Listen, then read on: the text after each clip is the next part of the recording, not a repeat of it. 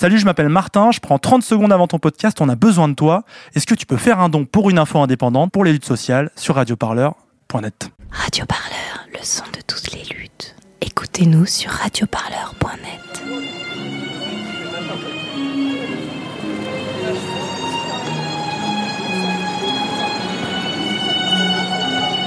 Je m'appelle Aline Frasier et je suis rhumatologue à l'hôpital Lariboisière à Paris. J'ai commencé à avoir euh, bah, des départs à la retraite non remplacés, etc. Et puis euh, bah, ça s'accentue, je trouve, depuis, euh, je dirais, 3 à 5 ans, où on voit vraiment aussi la parole se délier, les gens qui osent dire que ça va pas, qui n'arrivent plus à mener à bien leurs projets ou à faire tourner leurs équipes, qui se sentent débordés et qui n'ont plus le sentiment de réussir à faire leur travail correctement le mouvement là monte et euh, se répand sur euh, l'ensemble de l'hôpital et pas uniquement les services d'urgence, euh, en élargissant aussi ses revendications sur voilà, la préservation de notre modèle de santé finalement en France. Et c'est finalement une vraie question politique et sociale plus qu'une question euh, locale dans chaque hôpital ou dans chaque service. Le 14 novembre, je pense que ça va être vraiment une très très grosse journée. On sent vraiment que tout le monde a envie de se mobiliser, euh, médecins, paramédicaux, euh, y compris des chefs de service. Je pense que ça va être très très suivi. L'hôpital va fonctionner au ralenti pour permettre à une majorité de personnes de pouvoir venir manifester et je pense que ça va être une très très grosse journée.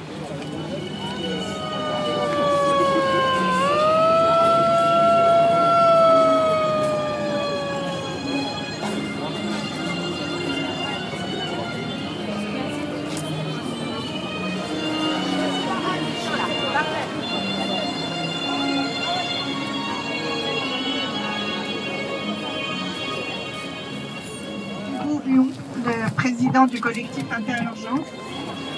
Et euh, moi, Sophie Crozier, qui représente le collectif Interhôpitaux aujourd'hui.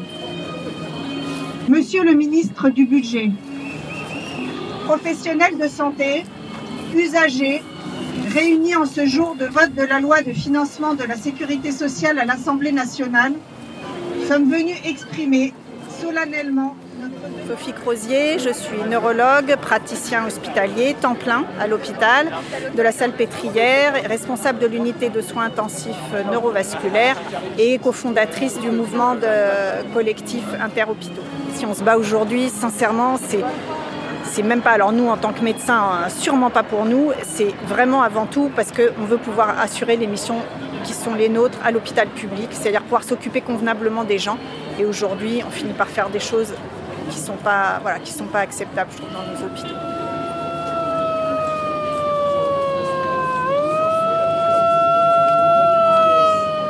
est venu aujourd'hui au ministère du, budget, puisque après avoir rencontré déjà euh, notre collègue et ministre de la Santé euh, pour lui exprimer les difficultés de l'hôpital public. Elle nous a fait l'aveu que ce n'était pas elle qui était en capacité de pouvoir euh, décider une augmentation du budget. On vient le demander directement à notre ministre du budget qui malheureusement n'a pas souhaité nous recevoir. Donc on a lu aujourd'hui une lettre et déposé la dépouille de l'hôpital public parce que pour nous aujourd'hui, sans moyens, on est vraiment en train de, s'asphyxier. Et euh, même si le diagnostic a pu être fait, récemment, notamment par le président de la République, le Premier ministre. Après quand même des mois de mouvement du collectif Interurgence, il semble qu'ils aient pris conscience des difficultés que les soignants ont sur le terrain et des pertes de chance possibles pour les patients. Néanmoins, les annonces restent extrêmement, extrêmement floues et on a l'impression d'arriver à un diagnostic qui est fait extrêmement tardivement. Et nous, en médecine, si vous voulez, quand le diagnostic est fait trop tardivement et qu'en plus le traitement n'est pas forcément adapté, bah, la situation se dégrade, elle se dégrade et se dégrade, et c'est ce qu'on observe depuis des années. Et là, l'hôpital, pour nous, il est dans une situation vraiment euh, réanimatoire. Hein. on a vraiment besoin d'un geste fort et d'une action forte, d'un traitement puissant pour pouvoir remettre l'hôpital à flot si on veut espérer garder notre hôpital public.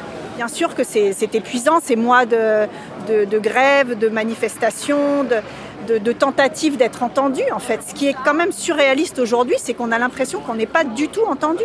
Pas du tout, du tout, du tout. En fait, on a des réponses qui ne sont pas adaptées. Les personnels n'en peuvent plus, les, conditions de travail sont telles que les gens ne veulent plus travailler à l'hôpital.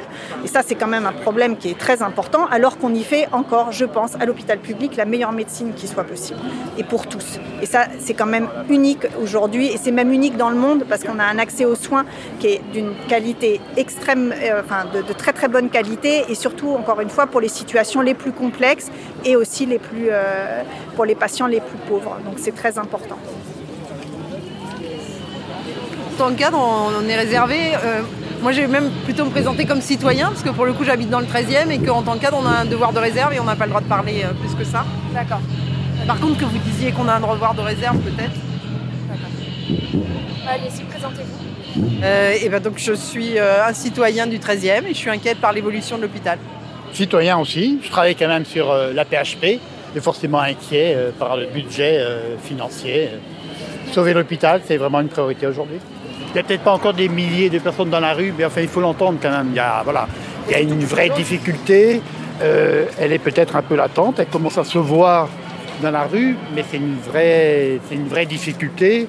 Et on ne voit, enfin voilà, on est dans un tunnel et on ne voit pas la lumière au bout. Donc on, on est inquiet. On est inquiet pour les patients finalement. On est inquiet.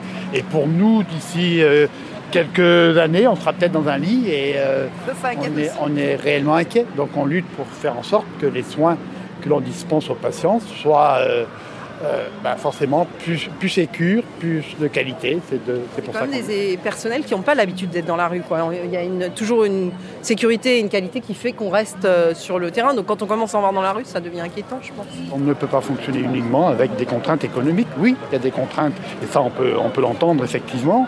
Mais à un moment ou à un autre, euh, il faut lâcher un peu la, la bride parce que les personnels, voilà, il y a des besoins, il y a des nouvelles pathologies, il y a des patients de plus en plus lourds, de plus en plus chroniques. Et ça, il faut aussi l'entendre. Après, il y a aussi à travailler sur euh, forcément le lien entre la ville et l'hôpital, mais tout ça, ça, ça, implique forcément des moyens, des formations, des nouveaux métiers, il faut s'en donner les moyens. Et je crois qu'aujourd'hui, l'hôpital ne s'en donne pas les moyens. Je ne dis pas qu'il faut revenir au budget global d'avant, mais en tout cas, aujourd'hui, avec un budget qui augmente uniquement de 2% par an, ça n'est pas suffisant par rapport aux besoins actuels.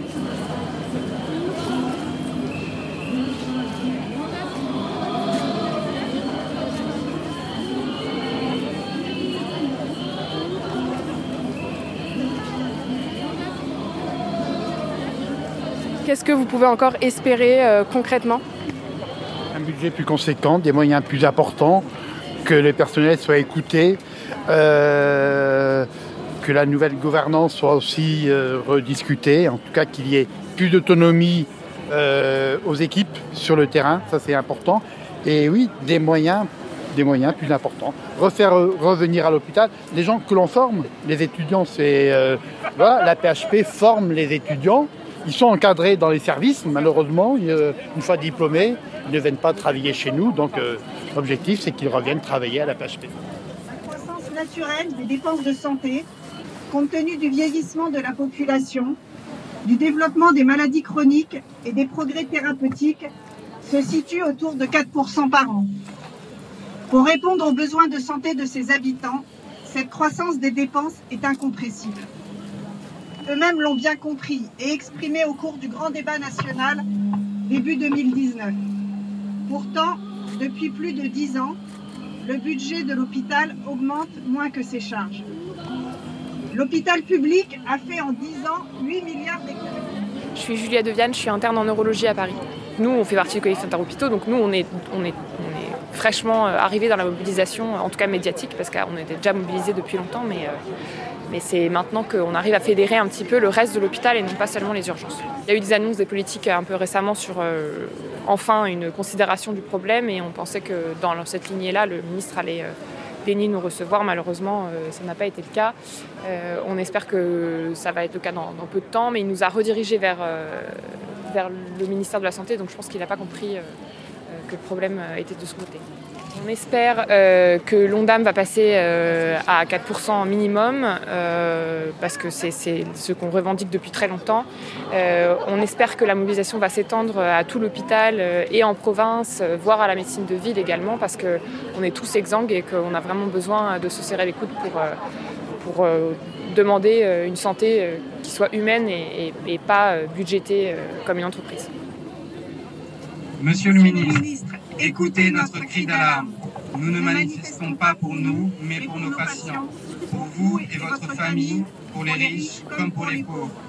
Représentant toutes les professions de l'hôpital, réunis avec les usagers, nous sommes aujourd'hui venus déposer à vos pieds un hôpital public en situation d'urgence absolue.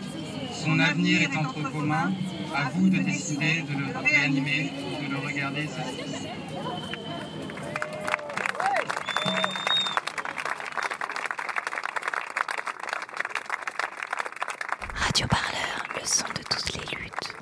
Écoutez-nous sur radioparleur.net.